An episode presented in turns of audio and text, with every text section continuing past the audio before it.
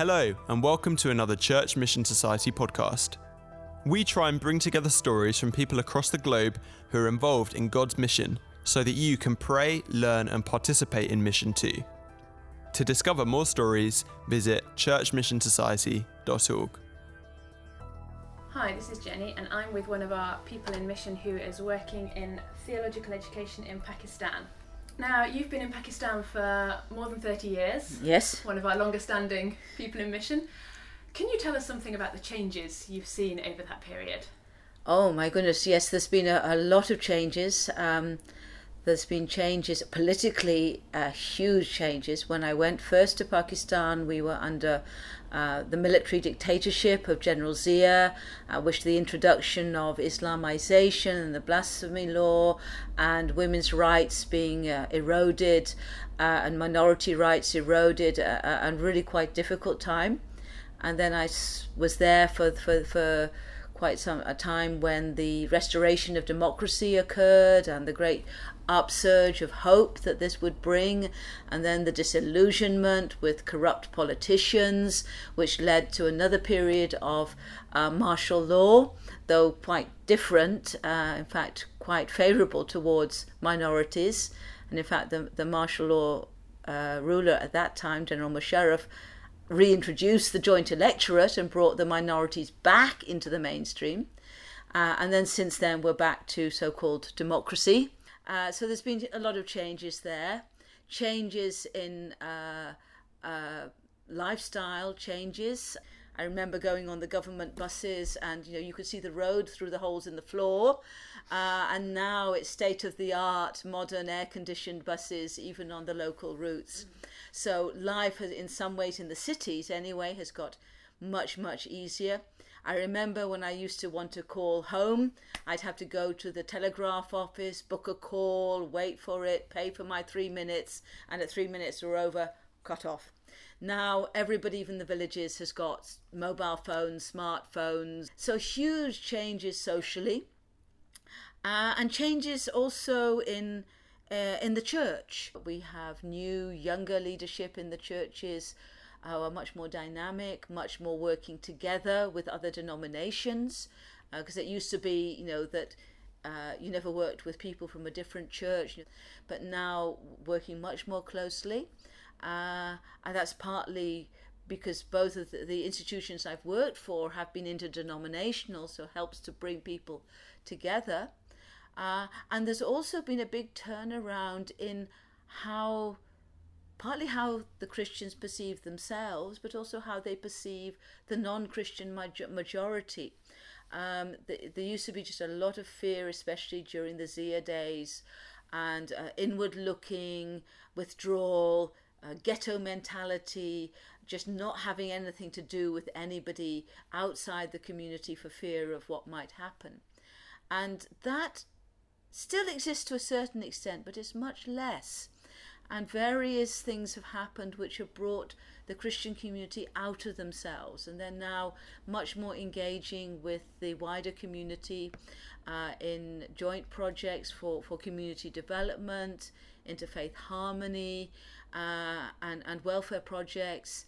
Uh, and it's really encouraging to see that in the last 10, 15 years, there has been a kind of coming out of the shell uh, venturing out. Partly the political climate was a bit more favourable, but also I think the church is becoming more mature uh, and able to stand on its feet and more self confident. Partly because of, of, of, training of the leaders uh, and of the church members, which is what I'm mainly involved in, but also um, uh, t- taking more uh, initiative for themselves, taking their own uh, destiny on their own hands almost uh, not being so dependent on the on the foreigners, uh, partly because there are fewer foreigners. Yeah. Um, so obviously, some people might have a perception that travelling out to Pakistan is almost too dangerous or too high risk, and that perhaps we should be passing the baton to, to local Christians. What would you say to that? Um, well, there's there's two points to that. One on the risk factor. I think we're now living in a day and an age where the risks are everywhere. Um, there are yes, there there is a, a problem with terrorism in Pakistan, and it's a bit random, so you you, you can't really avoid all risk. Uh, but then Spain, Italy, France, Belgium, uh, where is safe now? Uh, and so, yes, there's, I think we're not going to be in a risk free environment anywhere. Every now and again, something happens uh, and there's increased security for a while, but then people go back to, to their normal lives.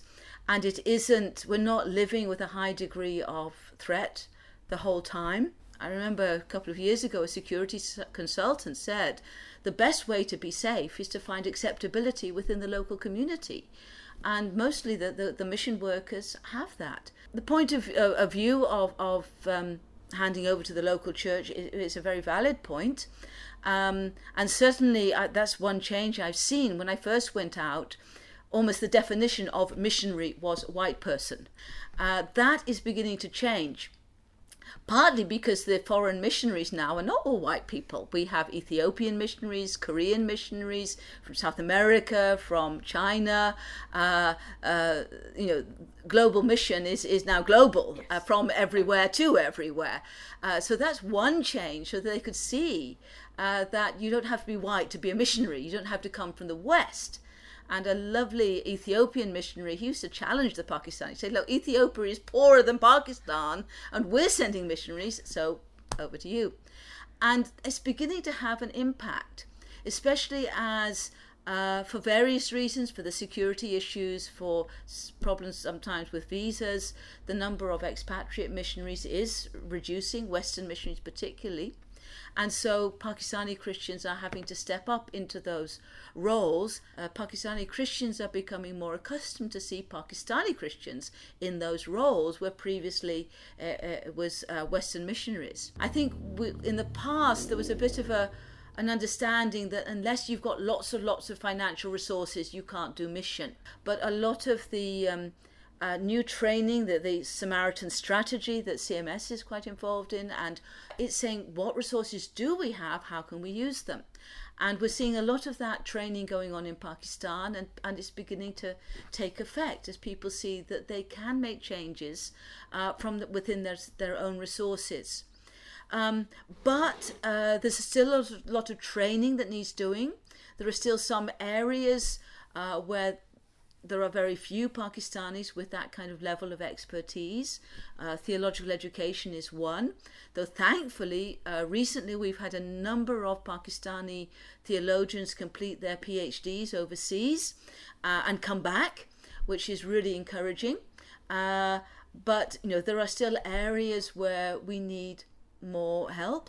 So I think there's still a need for work in partnership, yeah. but probably not in leadership roles now to have more and more local leadership, and we have. We've got good leaders. Uh, the organisation I work with has has a, a local a leader, uh, excellent leader, very very good, well trained, highly qualified, and very committed to building up the church in Pakistan and there are a, a, number of there are in fact very few institutions I can think of, maybe only one or two that still have an expatriate missionary as, as head. Yeah. So it's just yeah, changing. Yeah, we're, we're excited at CMS that mm. we can see our people in mission like you who've been there a long time kind of working alongside new local mm. partners. Yes. Um, mm. Who are also engaging in mission. Now, you work in um, training and mainly training of lay people can you give us a flavour of some of the things those who you've been who've graduated from the training uh, are going on to do, or are they training alongside existing ministry? Well, a lot of them, uh, because we're doing lay training, a lot of them are in full time employment. Uh, for example, the uh, one of our recent graduates who completed Bachelor of Theology degree, uh, she's a staff nurse uh, in one of the government hospitals. She's also a pastor's wife and she is a, a tutor, so she has uh, trained other students uh, at the same time. So she has a full time job and a ministry as pastor's wife and as a, a tutor for, for other theological students. Uh, and the group of trainees that she's the students that she trained they have completed their studies uh, they're dip- up to certificate or diploma level and they're now teaching other students.